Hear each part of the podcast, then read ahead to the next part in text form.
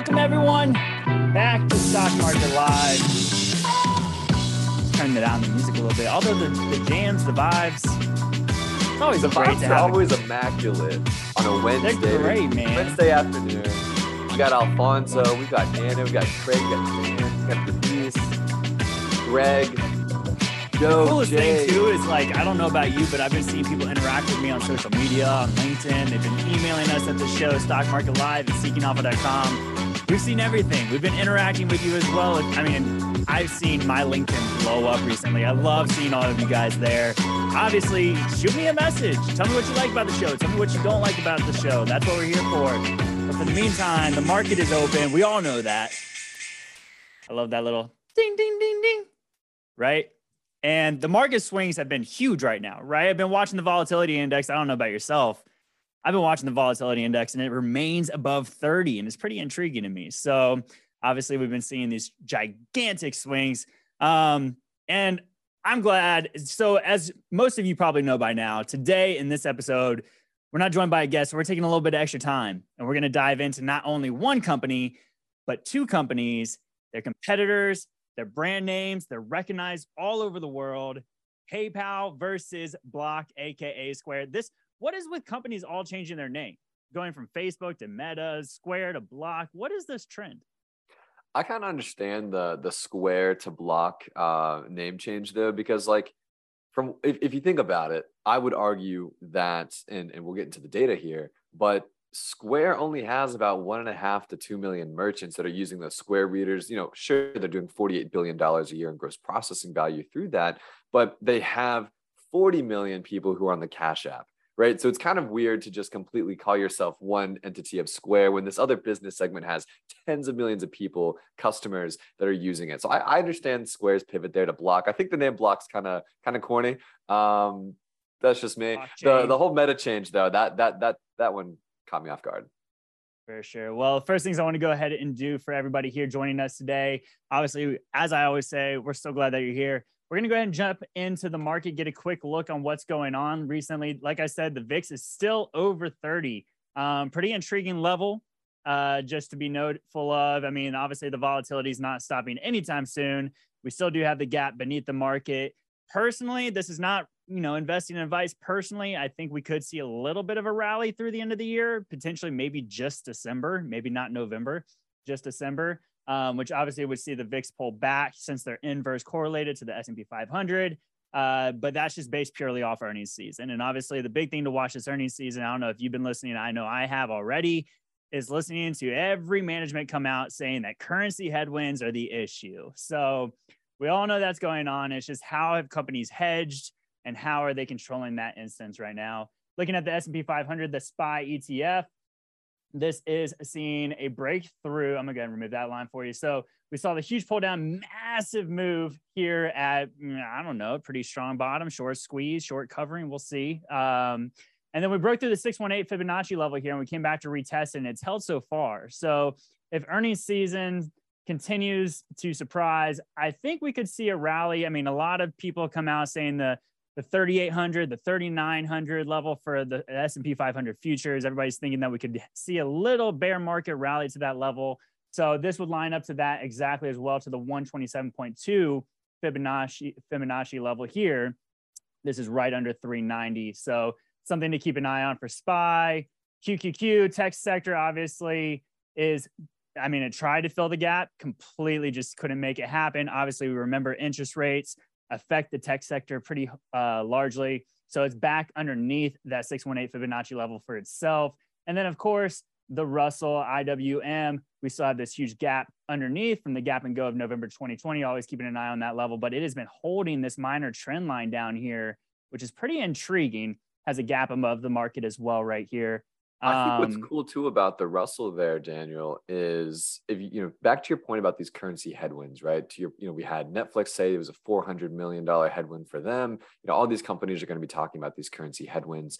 And maybe I'm wrong here to think this, but doesn't the Russell, I would imagine a lot of the companies inside of this index are very domestic. They don't have, you know, they don't have to worry about these different currencies. They're not selling internationally. It's all domestic revenue. And so that's what I'm keep, keeping my eye on is how will this index begin to move as these earnings might look a little bit different than the S&P 500 or even the NASDAQs. Yeah, that's a good point. I mean, yes and no, right? So let me just move this little zoom thing out of the way. I want to show you guys here. I think it's under analyze here. Uh, maybe they don't have it. Usually they have a breakdown of the ETF. So uh, yeah, I don't see it for IWM. Um, but that's a good point. But I mean, the thing is, is like if you're a smaller company, yeah, you might be focused on just trying to grab domestic revenue share, or especially right now, they should be if management is smart. Um, not exactly the time to try to breach international if you haven't already in the last few years. So that's a really good point, actually. So, it, it, but it's interesting to see, you know, watch the the dollar, right, King dollar, and how it's been continuing to increase in value um, something to keep an eye on. Now, before we moved on to our next segment, I want to go ahead and take a quick recap, actually, of some of the companies we've already talked about on prior episodes here. So the first one I'm pulling up is Meta because we're getting into earnings season, right? So actually, I'm gonna go ahead and pull up. Uh, you got to move the Zoom stuff out of the way. I'm gonna go ahead and load this little moving average that I have here for you, everybody. Obviously, the moving averages are still in a significant downtrend line. The 20, the 50, the 100. We got a gap above the market here. Meta, it's going to be an interesting one, right? They announced the headset. We talked about that. Um, the big thing for them is they need ad revenue. So they got to figure out how they can charge more for their targeted ads and across all their apps as you're talking about. Then we have, you know, GE. Let's look at GE next. It filled the gap here, everyone. It saw a little resistance here at the top of the gap, but then we exploded higher. Why is that? Probably because it's close to a beta correlation of one with the overall market. Um, so it moves where the market is, but it is consolidating here between the 50 and the 100 moving average. So keep an eye on that. And then Disney as well. I think this one's exciting. I wanted to highlight this one. We finally filled the gap, right? I pointed out this gap so long ago. I said 80% of the time gap fills. They don't always fill, right? 80% of the time they do, though. And we saw a nice reaction to the upside. Another company that I'm going to be watching for earnings season. And I think that wraps up that. So, shall we move on? Yeah. I mean, just thinking though about this bear market rally that you're talking about, and all these people are thinking of the 3,800, 3,900. I think that's certainly at play, but I, I just want to obviously get your feedback on this, but share my perspective that it's really important to remember like, you know, this is a dead cat bounce, right? This is a bear market rally, right? I don't think we're at a bottom. I don't think the economy's turned yet. I, you know, Microsoft just yesterday is laying off a thousand people, right? This is still that bear market rally. We're not over here saying, all right, bottoms in, let's go. You know, maybe if if you're thinking inverse Cramer perspective, maybe right because he's just you know. But uh, but but from that perspective, I, you know, this is still a bear market rally in, in my opinion, and I think we're, you got some tailwinds with earnings. But I'm over here. I'm not I'm not loading the boat just yet. I'm still being patient. Still sitting on my hands. Something that we've been talking about for the last couple weeks. Um, yeah, no, dude, I'm completely in that group, right? Capital preservation is what I want in a market like this. And I think until I watch the treasury market, the bonds and everything, until that market stabilizes, I'm not sure we can get a significant tradable bottom or investable bottom, right? Because the bond market is huge. You got to remember that yields are looking super enticing. The two-year Treasury no oxygen uh, uh, uh, auction, not oxygen, um, is on Tuesday next week, and it's something that I'm actively considering taking money from what I would probably invest to in the market and putting it it's a two years right? It's two years. You get your your interest rate payment every six months. It comes into your your account and you get your principal back at the end of the two years. So if i mean it's it's considerable. It's it's going back to okay well maybe i'll go back to a 60 40 portfolio in the future if it makes sense. Um but for right now you just gotta you know maybe earnings and maybe the midterm election is what's going to help us see a little dead cat bounce bear market rally whatever you want to call it um, but there's still so much happening out there that just causes uncertainty, especially Russia, Ukraine, and this interest rates continue to hike. And where is inflation going to land? I mean, there's still so much happening. Until things start to settle down a little bit, uh, is it time the right time to invest? Maybe in good companies that you know have paid dividends, um, that are well established with good management, have pricing power, kind of like the basic checklist of value investing right? And so that's something that we want to keep in mind as well. Um, everybody that's joining right now, got to ask you. I mean, you know it's earnings season. We know it's earnings season. You guys own stocks. We own stocks. What earnings are you waiting to see over the next few weeks, next month or two? Let us know in the chat. I want to get some interest of uh, some stock ideas. Obviously, we're looking at PayPal and Square, and we'll tell you what theirs are later. John says he's waiting to see AT and T. Dan, what are yours? I'm over here. I'm, I'm laser focused right now on cybersecurity and Google. I think Google right now is trading at a massive discount to their historical averages. Uh, I, am sure you're familiar with fast graphs, right? Saw their fast graph free cash flow per share as it relates to uh, the historical and where they are today. They're trading at, generally speaking, the same range that they were in 2008 which was a very fast kind of blip there. Um, I'm excited to hear what Google's got to say. Is this, you know, is this, this this discount justified? Should they be trading at this level, or perhaps are things just going great and uh, we have nothing to worry about? I don't know. I'm eager to see Google for sure. AT and T is 3M, GLW. What's GLW? Ooh, Am I out of the loop here? You uh, what is GLW? Can't think of it top of head. I'm gonna pull it up on Seeking Alpha real quick. Uh, GLW. Oh, coming. Yeah, Corning, sorry, Corning Incorporated. Interesting. We'll have to look into that one. Uh, it's an IT Maybe tech company, company. Elect- electronic components. Yeah, definitely one to. Oh, that piqued my interest. All right. Well, let's go ahead and keep things moving on, and let's get on to our next segment, the segment we like to play, because it's initial thoughts, bullish or bearish. Austin, you want to start or you want me to start? Let's go. I'll start. I'm going to start with something that I think that you didn't read, and it's actually going to be an initial thought. I don't think you saw this online anywhere, and I think this is going to be a, a first real, real thing. So, uh, AI, artificial intelligence, can now create art. I've seen ads on TikTok by Mr. Beast and Charli D'Amelio for these AI apps where you type in flying elephant with a bean ball you know a beanbag on its head and ai will create some artwork for that. They're able to monetize. Kids are playing with this stuff. It, it's it's a whole new thing. What are your thoughts on this? And beyond that what do you think about gpt-3 and how that's kind of going with like the paragraph and the writing versus the artwork? I mean is ai really just just blowing our minds right now? And, and, and is our youth really going to play around with ai in a way that's impactful to their day-to-day my favorite thing about AI, which I'm extremely bullish on overall, I think AI is going to continue this next business cycle higher, right? When we talk about how do we increase productivity, be more efficient, reduce costs, AI is the answer to that if we can figure it out. And of course, you're always hearing AI, machine learning, like what is that? Oh, algorithms, teaching algorithms. Well, where does that stop and how do we control that? That's a topic for another time. But overall, so you're talking about DALL-E 2, right? So I actually, I being a creator myself, I requested access, I got access, and we were playing with it over here at Seeking Alpha, me and some people on the marketing team. And it's just like, what can we create with the art? And let me tell you, it's not there yet. it is completely not there. Mm, There's, okay. There are certain okay. scenarios where it does work out. But once, if you're too broad in the sense of what you're trying to communicate to this AI engine to create for you, it just doesn't understand. So there's still a long way to go. I think AI, I'm bullish on AI in the long term. I think copy generation, I think when it comes to translating languages, when it comes to art, uh, art is in the eye of the beholder, right? Or in the eye of the creator, if you really break it down, right? So when it comes to creating something or storytelling, there's certain aspects that can be duplicated based off of a format, which is really all you're doing is you're saying, hey, this is how my brain thinks while I'm creating.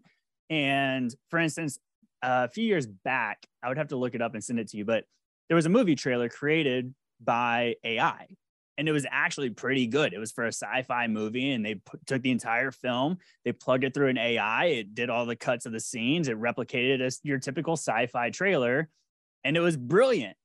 But can that be used for commercials? Can that be used for ads on social media when you want raw and authentic and this new thing that everybody wants to just see the real you and really break it down and don't hide behind the curtain? I don't know if it can replicate that. So bullish long term, but it's not there yet.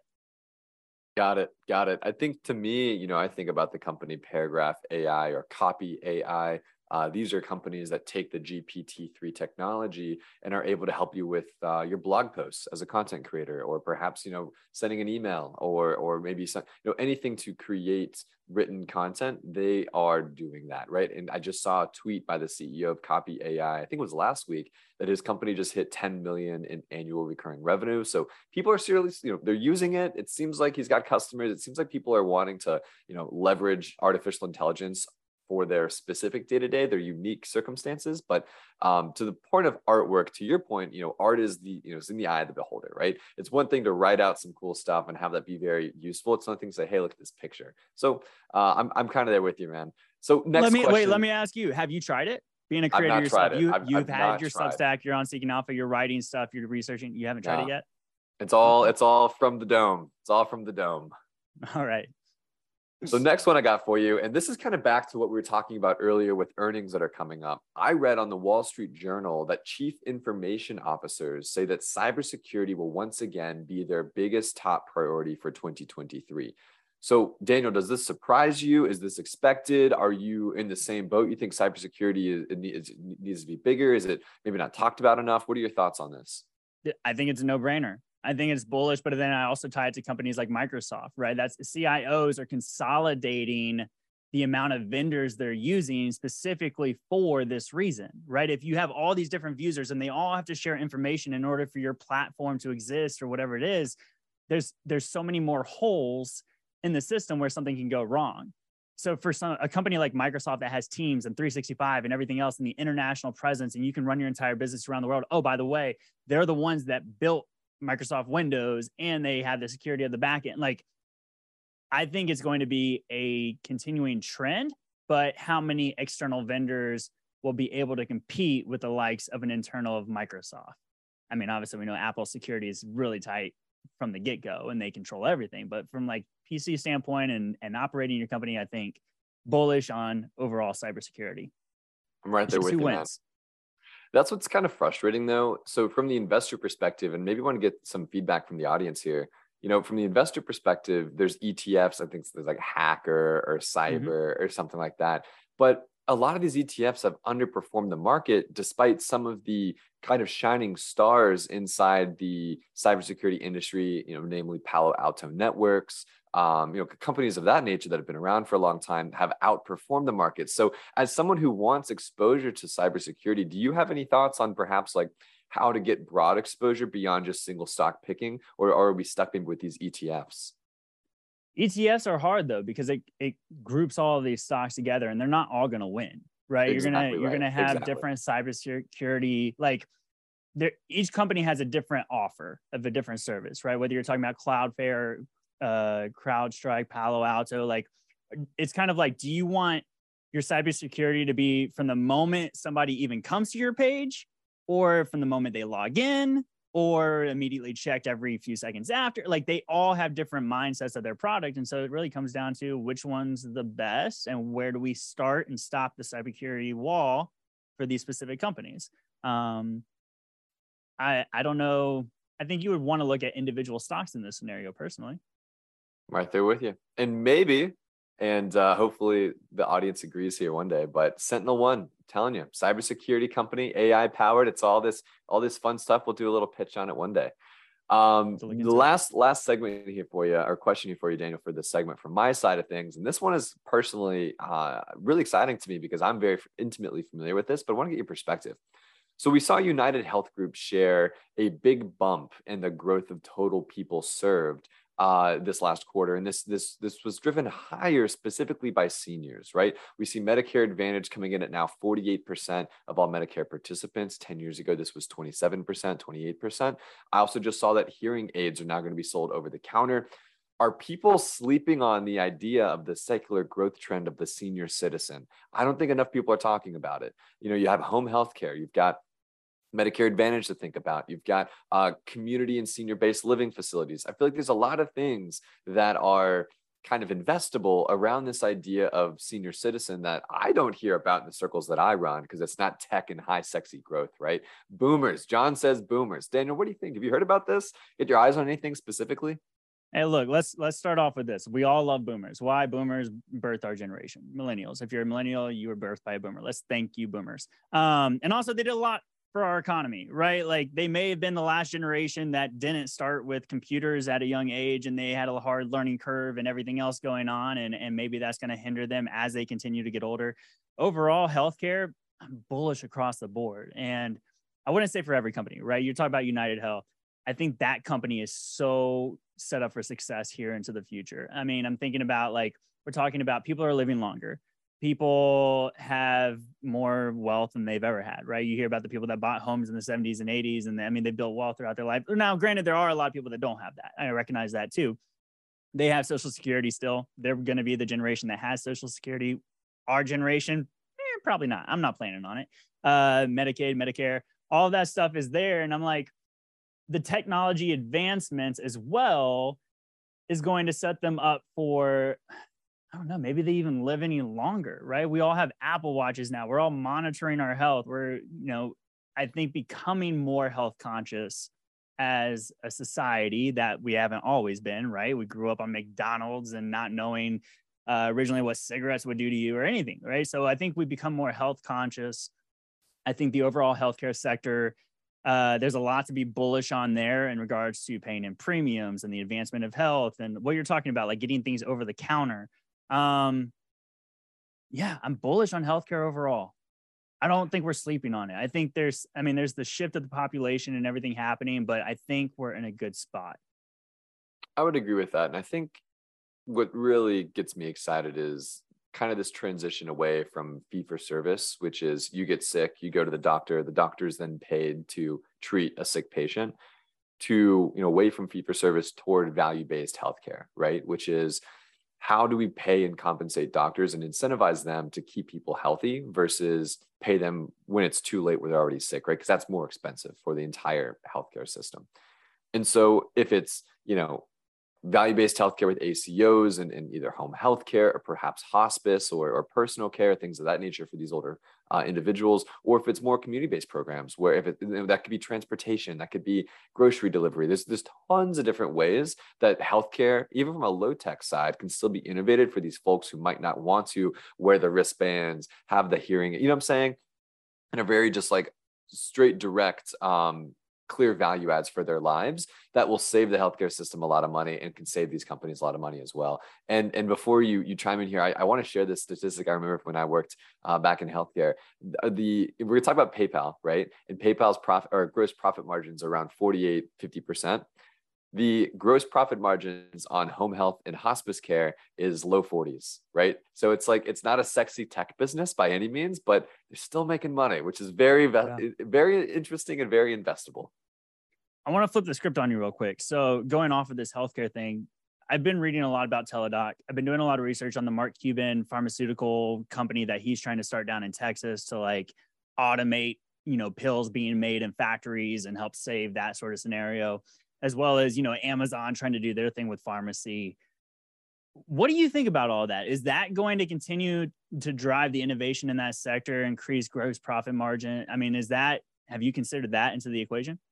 So I think that, and this again, I so I worked for Amedisys, the nation's largest home health hospice and personal care company. I understand that the senior market very intimately, and our average person was 79 years old. They were on 13 medications and they, they go to the hospital once every two months on average, right? I think that that demographic is one in four people in America, maybe one in five, but it's about 20 to 25% of Americans is that demographic. And the demographic that Mark Cuban, Amazon, and Teladoc are building for is the other 75%, right? Those are the people who are our age in our 30s, 40s, 20s, who understand technology, who are open to, you know, having a, a conversation with a doctor on our phone or going, having our, our prescription drugs delivered to our house or things of that nature, right? These people over here, they're not doing that. They have no intentions of doing that, but they still need care. So it's like, how can, how can we, not just provide them value, but do it in a way that's responsible and can take kind of the burden of expensive healthcare off this, you know, already overspent Medicare um, kind of budget that, that we have here in the United States. I would say we can't group everybody together though. So, for instance, my neighbor here, he's an older gentleman, 82 years old. He was born and raised in Greece, came to America, lived in New York at the age of 18, built an entire real estate portfolio here, like the American dream, right? He is the guy of the American dream. And I love talking to him about it.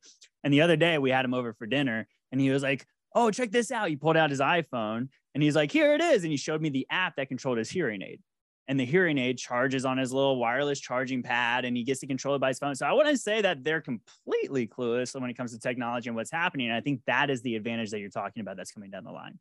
Anyways, I want to move on. Totally Let's right. get into totally your, right. uh, your, your initial thoughts for bullish or bearish. So Let's start with this. The XLE is up 47% year to date. That's current. I pulled that this morning. Are you bullish or bearish on the oil sector from here? I am. Hmm, I'm going to say I'm. I'm. Unfortunately, I'm bullish, but I don't think it's for the for the right reasons, right? I think I think the price bullish meaning oil, oil is going to go up. Yes, Yes, I think oil is going to continue to go up. I think we just saw in the Wall Street Journal today or yesterday that Biden's going to continue to drain the strategic reserves. Right? He he's talking about I think it's another 70 or 100 million barrels or something going into the midterm elections. I, I think that there's a lot that's happening to try and stabilize. But unfortunately, I don't think we're in a position over the next six, nine, 12 months where oil is going to maintain or go lower, right? We saw what happened with OPEC. We saw what's going on now with, with obviously the strategic reserves. I just I think the price of oil is going to continue to go up. Therefore, um, the profits of these companies will continue to expand. All right. I do want to point out, Alex over on YouTube says definitely the seniors are profit potential agree with you, Alex. Thanks for tuning in and hanging out with us. All right, moving on. So, Bank of America put out their October fund manager survey. And of the 371 money managers surveyed who have $1.1 trillion under management, their average cash, cash allocation has reached 6.3%, which is the highest since April of 2001. And they also state that investors are three standard deviations underweight stocks, which is huge, right? So that's a big move. Are you bullish or bearish on so many of these smart money managers holding the highest amount of cash since the dot com bubble? I have not heard that. That is very interesting to me. I want to I want to learn more about that uh, whenever we hop off here. That is so so interesting. Wow. Okay, so you're saying of these 300 plus uh, money managers that they've you know sitting on a trillion dollars. And of that trillion that's invested across all these different uh, equities and assets but they have the highest cash position since 2001 that is interesting. So from my perspective um, I'm I'm not the person to try and bet against the smart money. Again, I'm just a 26 year old trying to figure it out as he goes. I feel like the guy who's 59 has probably lived through the last nine of these and understands this, and uh, you know he gets it. Um, I, I think he's sitting on cash for a reason, right? But I'd also argue to your point, you know, where under the, the standard deviations under money in the stock market. So I feel like the moment the light switch flips toward oh, the bottom's in, let's go, I feel like we're going to take off like a rocket. So I don't, I don't know what, what wow, that's, that's, that's interesting.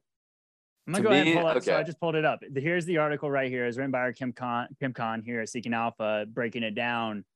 They scream capitulation. So they're saying that capitulation has happened in the market, which is why I find this so intriguing. Mm.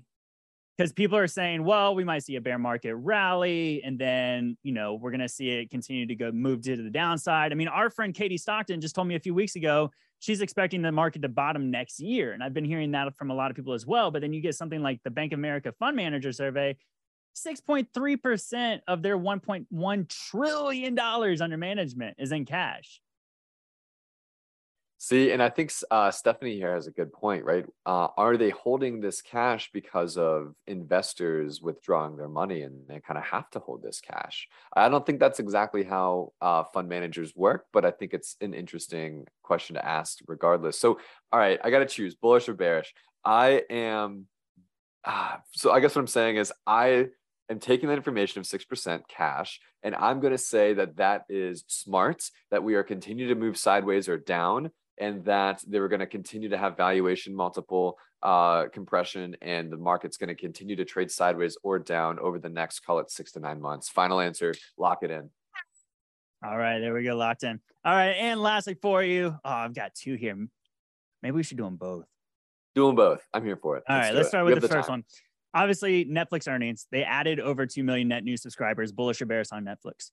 I am bullish on Netflix. I'm bullish on Netflix. Um, I think that again, like this isn't me. It's coming from the perspective of I know the valuation multiples of Netflix off the top of my head. I haven't even really dove deep into what's been going on um, with their recent earnings. Sure, they just had a four hundred million dollar write off against foreign currencies. Like I get that, or headwind rather. But I, I think that Netflix, especially now with the six ninety nine ad supported tier, like this is going to be absolutely revolutionary for their business model. I truly think that um, if you are a person who is who is trying to consume content and th- their their library is vast. You've got all the I mean they've got what is it? Um, Love is Blind, They've got, uh, I mean, I'm telling you, like every time with my friends, Dahmer, The Mole, Bridgerton. They've yeah, man, they've got what? Stuff. What's I mean, what's what's the other Stranger Things, and that just drive a bunch. You're like, I'm telling you, their Netflix originals are crushing it. I really think that that the the the worst is behind Netflix, and they're really to turn the tide.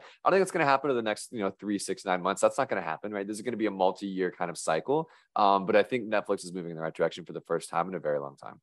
That's a Tiger King take right there. All right. So John over here in the chat says greatest value for the service provided, in my honest opinion. Everybody else that's tuning in for us, I got to ask you if you own Netflix and we go into a recession, could you picture yourself actually canceling your subscription? Would you join the ad tier that they just announced that they're coming out with? Let us know. I want to get some get some insights there. Um, all right, then let's do this last one. Kanye West, aka Ye, or the other way around, Yay, aka Kanye West, buys social media Parler who everyone forgot about, right? It was relevant and then it was He comes out and buying parlors. He wants to be Elon Musk. I don't know, whatever. Bullish or bearish on this, man? Holy crap. Okay. I think Kanye for the last 20 years, 15 years, have has, has sort of had his grasp on this community of people that resonate with his lifestyle, that resonate with his upbringing, that resonate with his dreams and aspirations and entrepreneurship. Like, and, and he has, I mean, I remember watching a video of him walking through like the streets of Chicago by himself, no security. And he's like, these are my people. I love everyone here. Like, no one's to hurt me. They respect me. They love me. Like, everything's cool. But now I feel like he's messing around with like with the wrong side of you know what I'm saying? Like we got Candace Owens getting in the mix, we got Parler coming up over here. He's talking about these very controversial topics people can only mess with you for so long, Kanye, until it's like, dude, you, you, you, you walked off the deep end, right? So, what does it mean with him buying Parler? I think Kanye has sort of like similar to Andrew Tate was, you know, uh, pushed off of social media for saying some very controversial things. I believe Kanye was also just pushed off of uh, Instagram. Uh, maybe it was Twitter too, but he was, you know, kind of given the the red flag of kind of stop doing that, right? And this is Kanye West saying, "Hey, I'm Kanye West. You can't do anything about this because I have four billion dollars in the bank, and I'm going to go buy something where if people want to listen to me, they can listen to me, right? So I don't think this is a move. I don't think this is an investable move, is what I'm saying. I don't think this is like a big, you know, I I don't think this is going to turn into a revolution. A Kanye West does this, a Kanye West does that. This is Kanye just putting his middle finger up at everyone, saying, "Screw you guys. I'm doing this over here. If you want to listen to what I have to say, hop over. If not, go back to your sorry lives because I don't care because I'm Kanye West and everything I say is gospel, right? Man, my, uh, that's if, I don't think it's investable if if I can jump in, I mean, my whole thing is maybe he he he made the perfect song for himself because I believe and I'm like, I miss the old Kanye, right? The the not always in the news Kanye. Um, where just give me another college dropout, man. You're such a great musician, or you were. I don't know. So coming over here to the chart real quick, we got uh some responses in regards to the Netflix being canceled. Stephanie said that she would be canceling. Ewa said not changing. Uh, who is Dania? Your name's getting cut off. Sorry. Uh, says, I think men won't cancel and women will. She's comparing herself to her husband and the two people above. Stephanie says, agree to us, I guess. Um, thanks, Stephanie. Glad you're here. All right. So before we jump into PayPal first block, we're eating up all the time. We got to get into it, but this is going to tee us up perfectly. So I I'm was ready. reading like crazy and I teased it uh, earlier through the post and the descriptions and everything. There was a SpaceX intern, okay, that penciled some new observations saying that they believe Elon Musk is the founder of Bitcoin. And so Satoshi Nakamoto, right? And I've read it over here on beingcrypto.com. You guys can search this on Google. Um, bringing up some new evidence is what this intern calls it. So, what is this new evidence here? Let me go ahead and jump off here. Uh, Josh, if you wouldn't mind throwing up that first slide so we can read some of this insight that this SpaceX intern, who obviously was in the wheelhouse, started analyzing. Um, so he said he's close to the source. After working with SpaceX, he said he connected all the dots. So what are the dots? Well, so there's this list here that he threw together saying, you know, let X equals Satoshi. X must have proficiency in C++ to write the Bitcoin, sor- Bitcoin source code, has to be knowledgeable about money and software, um, there was an IP address linked to Van Nuys, California at one point in 2009. They have to have concern for payments fraud. public domain graphics, going down the list. I mean, you guys can go and read all of this. But the last bullet point, the, the bullet point is all of the above must be true simultaneously. And it's not just stuff about money payments and not believing in our government and XYZ. It's also the way that Satoshi wrote within the white paper of Bitcoin saying um i forget what the exact words were about like um order oh there it is right there in the middle order of magnitude and bloody so they use phrases like that and then this intern went and looked at like all this you know tesla pr documents earnings calls everything else saying you know elon musk talks like that a lot and not only that, but the way they write by adding two spaces after a period is something that Elon Musk does, as well really? as Satoshi okay, did in the Bitcoin that. white yeah, paper. Yeah. So we're talking about like this intern is like, I think I realized a lot of correlation here, even though he's been trying to, you know, hide it and say it's Dogecoin. And remember, Satoshi's wallet has never been open. Bitcoin has never come out of there. So is is Elon the founder of Bitcoin? Well, uh, go to the next slide, Josh. It goes on in this article to talk about PayPal, right? So, what's the link here is Elon Musk originally created X.com. Okay. That was payment process, and we can get into it in a little bit. But then also, X.com got acquired by PayPal. He became into the PayPal fold, became PayPal CEO for six months until they was kicked out, whatever. So, there's might be a little uh, disagreement there. But the mission of PayPal was also to create a global currency and create these digital wallets and create a system that lets people just be able to tr- transfer money through these digital wallets. And that's the same thing, kind of like Bitcoin, right? It's just the centralization versus decentralization. So there's a lot of weird correlations here. Just something to bring up. Obviously, it's all uh, it hasn't been cur- confirmed confirmed by Elon. I don't know if he ever will. Maybe he'll turn 70, 80 years old and he come out and laugh at all of us. Who knows? That'd be such a Elon thing to do. But that tees us up perfectly in today's topic of PayPal versus Block. So I just wanted to highlight that real quick. Any initial thoughts on that? Do you think that he might be Satoshi? Not gonna lie, I did not have Elon Musk becoming Satoshi on my 2022 bingo card. Hmm. Um, mm. had a lot of things, but it was not that. I so I actually don't think he is, and I think I, I have reason to believe it's someone else.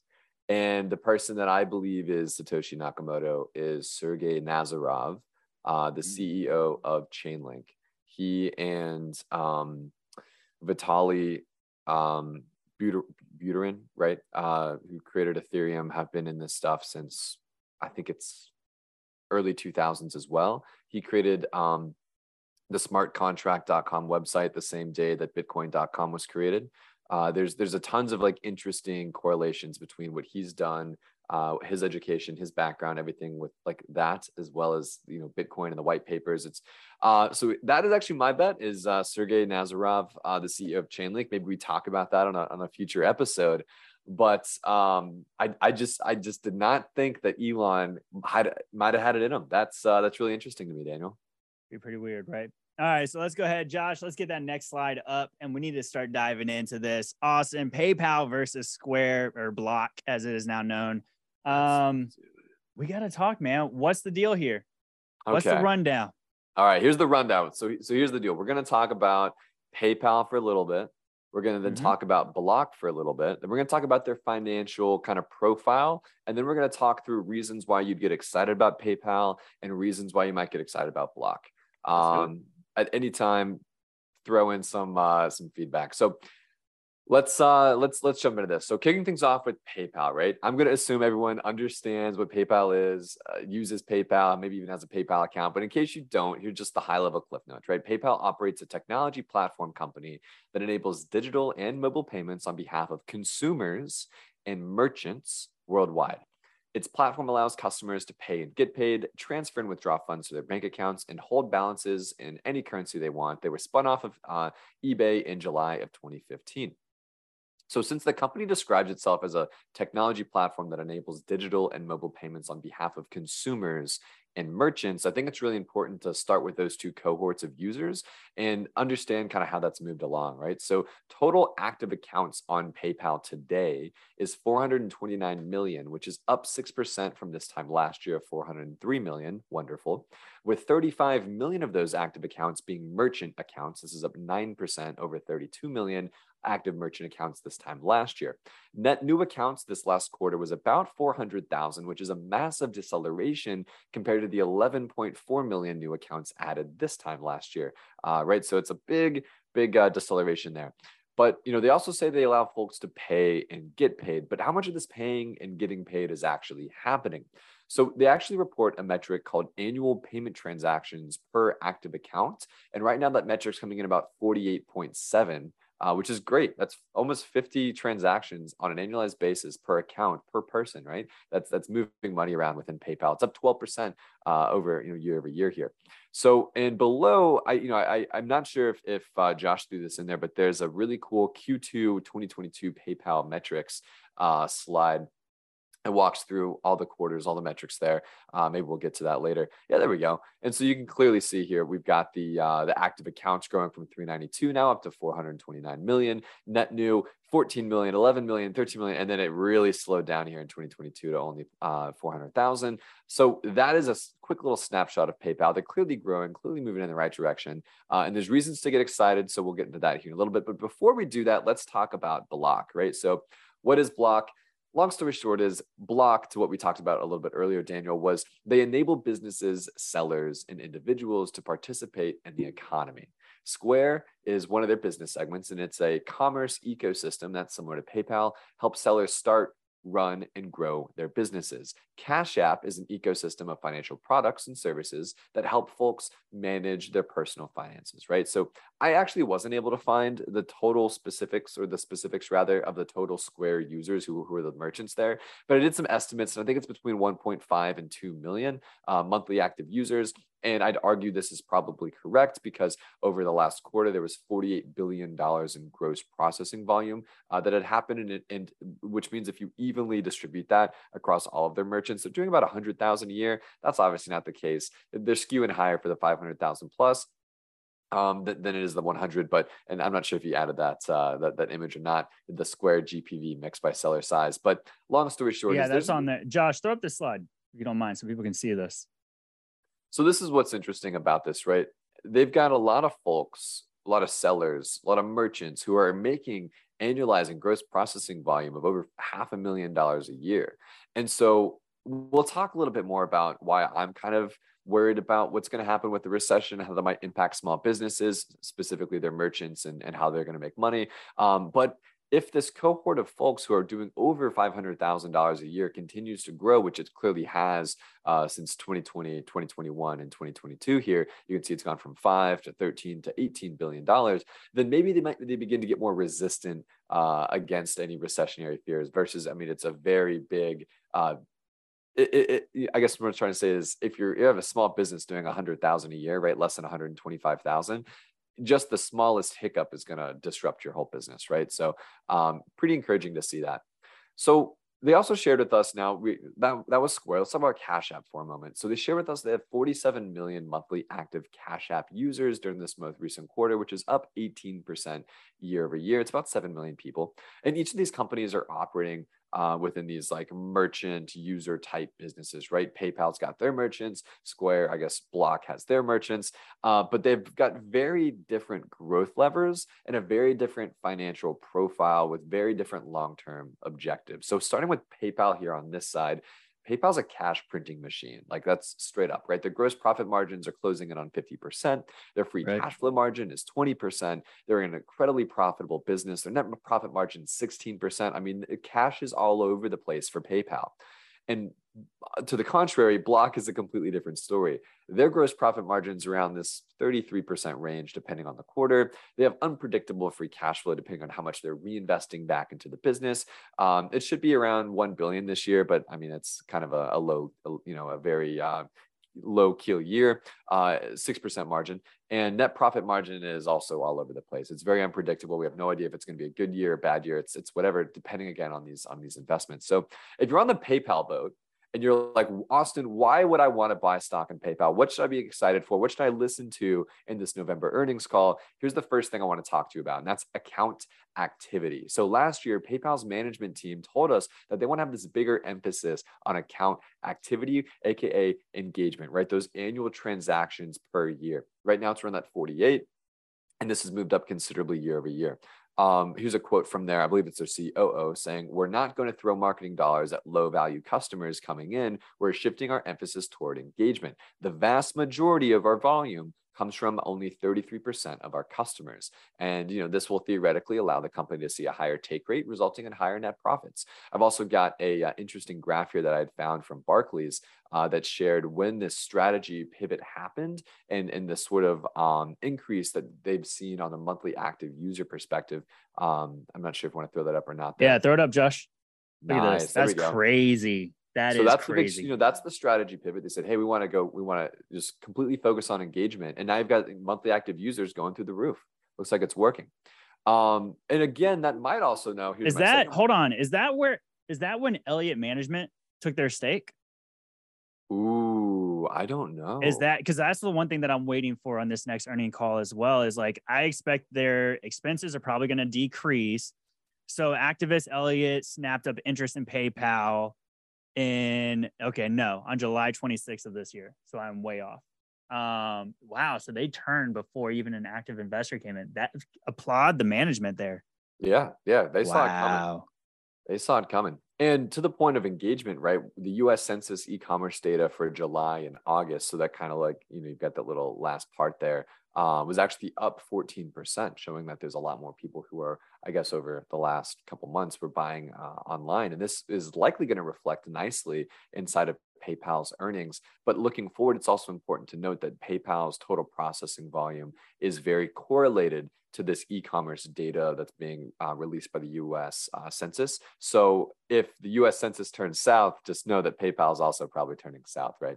Uh, PayPal also has a massive focus on controlling costs. You just mentioned that, Daniel, right? They're hoping to control some $900 million uh, and, and have that materialize in cost savings this year. And the last thing to get excited about is these uh, the share repurchase program. So they got to spend that cash somehow, right? Free cash flows all over the place. They have $15 billion authorization to repurchase shares, and uh, 4 billion of that is happening just this year in 2022. So that's PayPal. If you're excited about it, not, let's move on to Block. Growth and innovation is the name of the game here, right? They're reinvesting mm-hmm. all this money back into the business. That means new things need to be happening, new ways to make money, new ways to add to that, maybe free cash flow on, a, on an annualized basis. So this could also, I guess I'm trying to say here is Cash App Borrow is a new product that was launched in 2020. It allows like an instant cash advance that gets paid back depending on how much you use Cash App.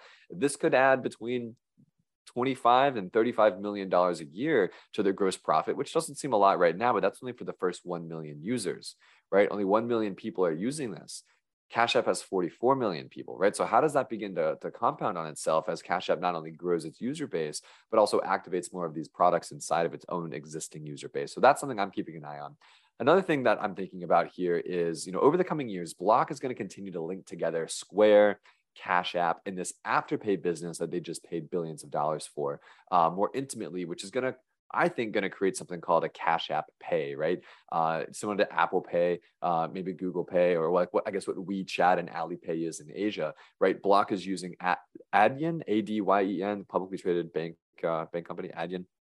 Uh, they're using them as their acceptance partner um, and expects to integrate Cash App Pay functionality in Q1. And in my opinion, I'm over here thinking, okay, Walmart does not use Apple Pay. Full stop. They do not use Apple Pay. What happens when Cash App is able to strike up a deal with Walmart to use Cash App Pay, right? Or, or perhaps maybe Target. I don't, I don't know about Amazon. I think Amazon's kind of in bed right now with PayPal. But I, I, mean, I'm just thinking about these big grocers, people shopping all the time. You're swiping your cards. Makes a lot of sense to me. And finally, well, Affirm, Affirm's on, isn't Affirm the buy now, pay later for Amazon's platform? They are. They are. Okay. so Amazon they've got a, if, if PayPal is a part of Amazon, I mean, so it's just the different product offerings. Yeah, I think so. I think so. But you know, and, and I guess a really cool thing too is you know the management team is also really understanding and I guess under uh, realizes that we could be in a recession. They're cutting 250 million dollars in operating expenses this year, um, which would uh, offset. I think it's um, you know we are talking about these sellers, and I think what's interesting is if we have some sort of recession uh, coming that that's really going to wipe through the economy. A lot of these sellers that Cash App, I'm sorry, Block or Square is taking a, a cut from, that's gonna that's gonna diminish a lot, right? That's gonna come down considerably. And so I think they're they're seeing that the management team is preemptively doing that now with this 250 million dollar cut, um, and they're going to continue to do that until they, they they see the tide getting turned. So long story short, it's it's a completely different investment right on one side you have a company who's making a lot of money cash is being printed that's paypal and seems to be moving the, the the company around from an engagement perspective you got free cash flow that's growing every year you've got uh, all these other different cool things around an established company. And on the other side of the aisle, you have Block, who's just trying to figure it out, right? They've got Cash App Borrow, they've got Roundups, they've got Seller this, ecosystem that. They're going to go acquire, you know, Afterpay for, I think it was 20 something billion dollars. Like, you know, they're doing whatever they can and they're just having fun and getting it all done. I don't think that you're going to see a correlation at all between their stock prices. I think PayPal is going to be a lot more uh, steady, a lot more predictable, considering the free cash flow, considering the profits that are already in the bank. And with Cash App, I think it's a lot of speculation, right? They're going to see a lot of volatility. There's going to be lots of ups, lots of downs, good quarters, bad quarters. Hey, we experimented with this, it didn't work, or hey, this is actually really cool. Turns out Cash App Borrow is going to be a new big, you know, uh, money maker for us, right? I think they're very completely different investments, and I think before anyone begins to consider either of them, to know that and to recognize that they're very different type of uh, investing strategy, right? One's very aggressive and speculative. The other one might might be considered a, a little bit more um, predictable and and and safe if any investment's ever safe right? Definitely not but you know i'm getting that yeah. No i mean you make so many good points here. I mean you're talking about paypal who has been the incumbent if you will because it was founded back in 1998 hello right before dot com bubble perfect timing. And then you have a company like block that wasn't founded until i think it was 2009 right? And you're talking about jack dorsey versus peter thiel. And also can we just take a second and break down the paypal ma- mafia like, oh my gosh, the dude. fact It's that PayPal insane. has produced, I, I went ahead and compiled a list just to share with everybody. So, what is the PayPal Mafia? If you haven't heard of this, it's a group of former PayPal employees and founders who have since founded and or developed other additional technology companies that we have all grown to love. You're talking obviously Elon Musk with the saga of him getting bought by X.com, became CEO. Six months later, he was out, remained on the board of directors, didn't want to sell the company. They sold it anyways to eBay. Uh, he got his big cash out. Obviously, we know how that story goes, right? Tesla, SpaceX, on and on. Starlink now. Um, you have Peter Thiel, who not only helped find, uh, founder of PayPal, but he's a VC now. He helped find, uh, he found the company Palantir Technologies as a co-founder. He also Um, was the in- first investor in Facebook, right? Facebook, Stripe, SpaceX. I mean, he's he invests his money in with Elon to do his companies, right? He- I mean, obviously, the founder of PayPal believes in all these other people and invested in a lot of them. You have Reid Hoffman, who founded LinkedIn, who was also an early investor in Facebook. You have Roelof Botha. I'm not sure if that's how you say his name. He went on to uh, the VC fund Sequoia Capital, which we all know, to become a senior steward. Then you have Russell Simmons, who was an engineer, and Jeremy Stoppelman, who was VP of technology at the time, who co-founded Yelp, review site for food. We Wow. love it, right? Wow. Steve Chen, who was an engineer, Jawed Karim, who was an engineer, and Chad Hurley, who was the web designer, co-founded YouTube. Like, come on, man. Like everybody came out of this company and they were just like, oh, oh my gosh. Anyway, so we go on about PayPal, and go into some other things. I think what's going to be interesting for these two stocks, like you're talking about, you made very good points. PayPal is here making a ton of cash. Um, Block is still in super growth mode.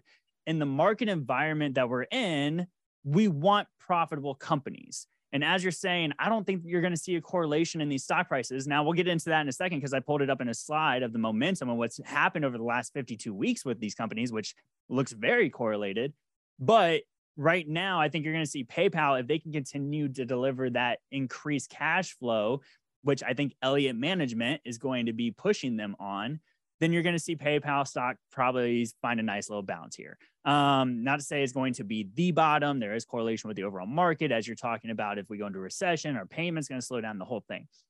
Just something to keep in mind. With Square, with Block, obviously they need to grow.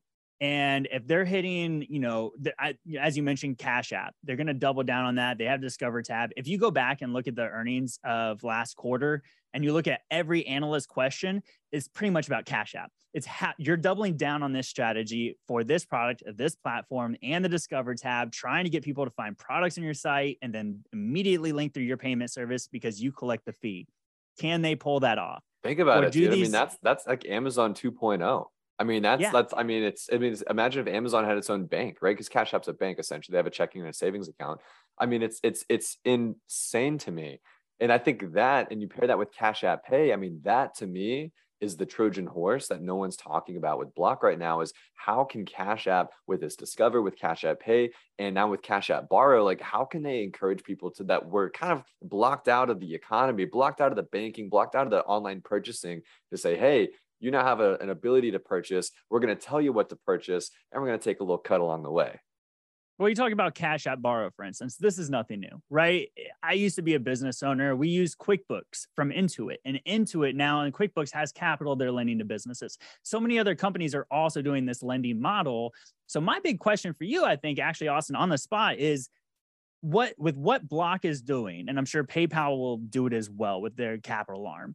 Is that going to hurt banks? Should we be worried about the financial system going forward if all these other companies are trying to lend out loans to businesses? I that's a good question. I'm going to say no. I think they're lending to different people. I think that mm. Cash App is lending so um, a company I'm very um, I work very closely with is, is MoneyLion, right? And they have a really cool uh, thing called Instacash. It's 250 bucks if you collect or connect your direct deposits uh, to their app, and you're you know you're actually making money, which as folks would do within Cash App, right? It's a bank. Uh, you can say, hey, I don't you know I don't get paid until Friday, but I need to go buy groceries. Can I have 80 bucks to go do that? No problem. Low interest, like no interest really with MoneyLion. I don't know what it is specifically with Cash App Borrow, but I would imagine that that's the type of person that Cash App borrows helping borrow money, right? It's up to 600 bucks, I believe, depending on how much in assets you have in their app. And you can say, hey, I need to go buy groceries. I need to go pay my electric bill. I need to do something in a way that's meaningful to my life, very value adding. That's under, call it 200, $300.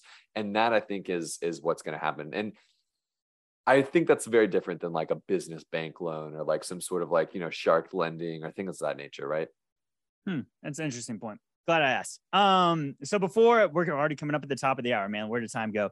Josh, I want to run, run through some of these slides. Obviously, we got to look at the rating summary from Seeking Alpha on both of these companies, PayPal and Block. If you wouldn't mind, go ahead and throwing that slide up. We can just run through. So for PayPal, the Seeking Alpha authors are a hold, Wall Street analysts are a buy, and the quant system is a hold. For Block, the Seeking Alpha authors are a buy, Wall Street analysts are a buy, and the quant system as a whole. Let's look at the factor grades. Next slide, please. The valuation score for PayPal is a D plus, growth is a D plus, profitability is an A, momentum is a B plus, and revisions are a B plus.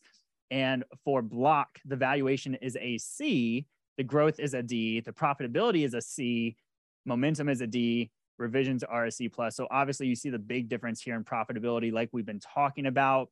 Both of the growth for these companies is kind of weak right now. Obviously, Block has seen a big decrease in momentum, and we're going to look at that in a second. And of course, revisions. Let's go to the next slide. Let's just go ahead and keep going. Wall Street analysts, I pulled these differently. You can see the breakout of how the Wall Street analysts are looking at each of these companies, right? So for PayPal, they pretty much range from hold to strong buy. There is no sell, there is no strong sell recommendations on PayPal as a company. For Block, though, you see two analysts say a strong sell, one analyst says a sell, and the rest of these, uh, what is that, 38 analysts that are covering it are between hold and strong buy. Next slide, please, sir. I went ahead and pulled the earning estimates for the next few years for each of these companies. PayPal, you see 17 times for next year. Um, that's not bad in my opinion, right? When we talk about it's PayPal not, as being so profitable, yeah. year over year growth, 13%. I mean, look at that. And then for earnings estimate on Block, you're talking about 36 times. They definitely they're they're the growing company, right? They're the newer company mm-hmm, like you're mm-hmm, talking mm-hmm. about. But they're also weren't they the ones that first started with the payment terminals and everything? I think if if they get those in your hands, are you more likely to stay with Square or, or sorry, Block? That's something that I think about. or are you willing to switch? Because I know PayPal, I think it has what's called Zettle now, is their their POS system that they're sending yep. out to people. So something to keep in track there. And last slide, please. Momentum. I went ahead and pulled these so you guys can see why the momentum grades are different. Block has just not been able to catch a bid at all. Um, obviously, you see there on the 52 week range. Both of these companies' share price within the last 52 weeks were over $270 a share. Today, uh, PayPal, I think, is trading around 85. Block is probably around this $51 price as well, $52. Um, the fiasco with PayPal, Art is asking about have did you cover the current fiasco with PayPal? Which fiasco are you asking about? Because there's oh no, we did on. not. So yeah, the we current fiasco with PayPal around the twenty five hundred dollar fee, I believe it was. Oh, the misinformation. Yeah, yeah. I have wow. that in my notes here actually. So actually, I'll read it. PayPal's red mark recently was the news that broke that they would fine people for information, misinformation. And my initial thought is, what are you thinking? Oh, what yeah. are you thinking? That was the silliest not, thing I ever heard. Like, you're not China. You can't do that. Sorry if that's controversial, but like, what are you thinking? You can't just reach in and take money from people for misinformation. That's not the private sector cannot do that. And I love that their old president even came out on Twitter against yeah, the company. That was cool. Like, come on, man. You can't do that. All right, let's see what else we got here. Both of these companies don't pay a dividend. Earnings for Block or uh, sorry, earnings for PayPal are coming up, estimated for November 3rd. They're looking for EPS of 96 cents a share with revenue of 6.82 billion. Block earnings are on November 3rd. They're looking for an EPS of 23 cents a share and revenue of 4.49 billion. So obviously, let's wrap this up by your take. I mean, obviously, if I was to invest in one of these companies right now, this is not personal advice. This is not investment advice. If I was to invest right now, which I have not, um, I'd go on PayPal. I think, dude, I'm so glad the you market, said that. I'm right there with you, man. The market right we're in, you. the market we're in right now, right, is a value market. We care about monies that produce cash for shareholders. We're looking out for ourselves. If there's a recession on the horizon, we want to protect our portfolios and watch ourselves. Block might have its heyday. Obviously, I don't want to see Cathie Wood invest in it because then that would worry me. But um, you know, in the future, if they can survive this moment in time, which I think they will, they have a good base, a solid base. I mean, obviously, they should maybe start looking internationally later on. Um, they're just in the growth mode, and I can't, I can't, I can't recommend that. I can't go into that right now.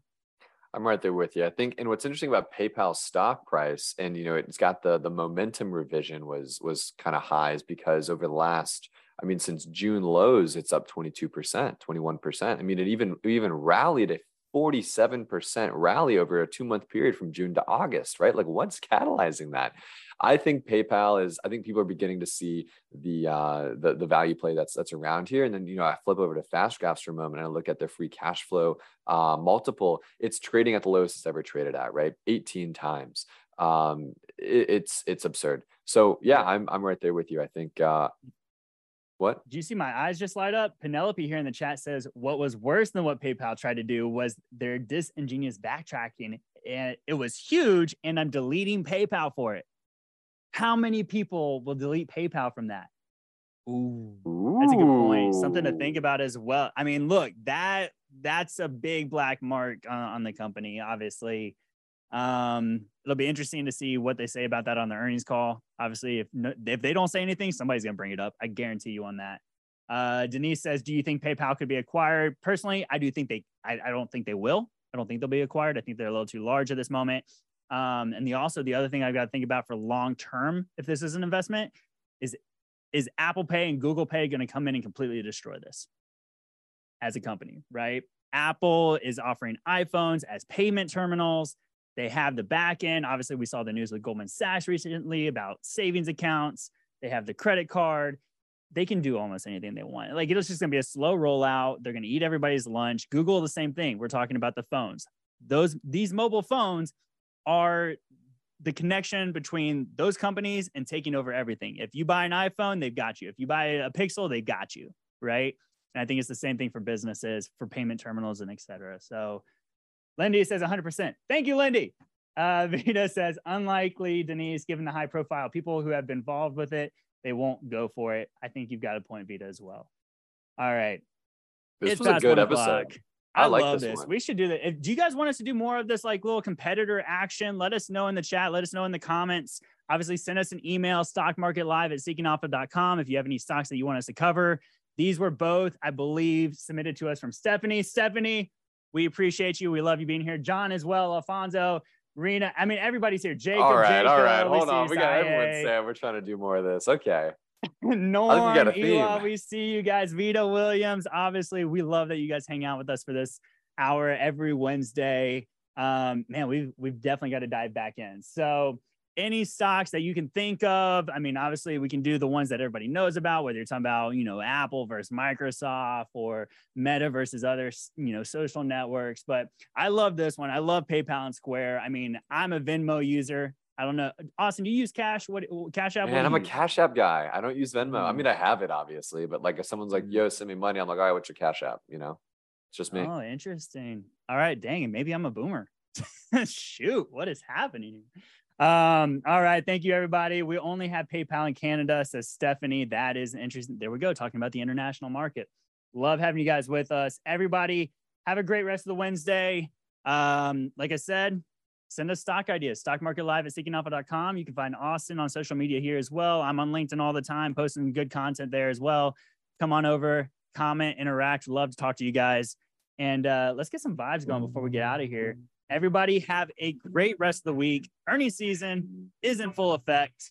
Obviously, if you haven't checked out the screeners on Seeking Alpha, you can do that. Strong sales, top stocks for earnings season. Go check that out. We did a great earnings webinar last week about that. Austin is on Seeking Alpha. You guys don't follow him? Give him a follow.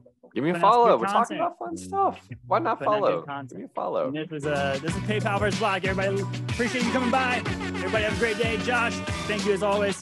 Us on out of here.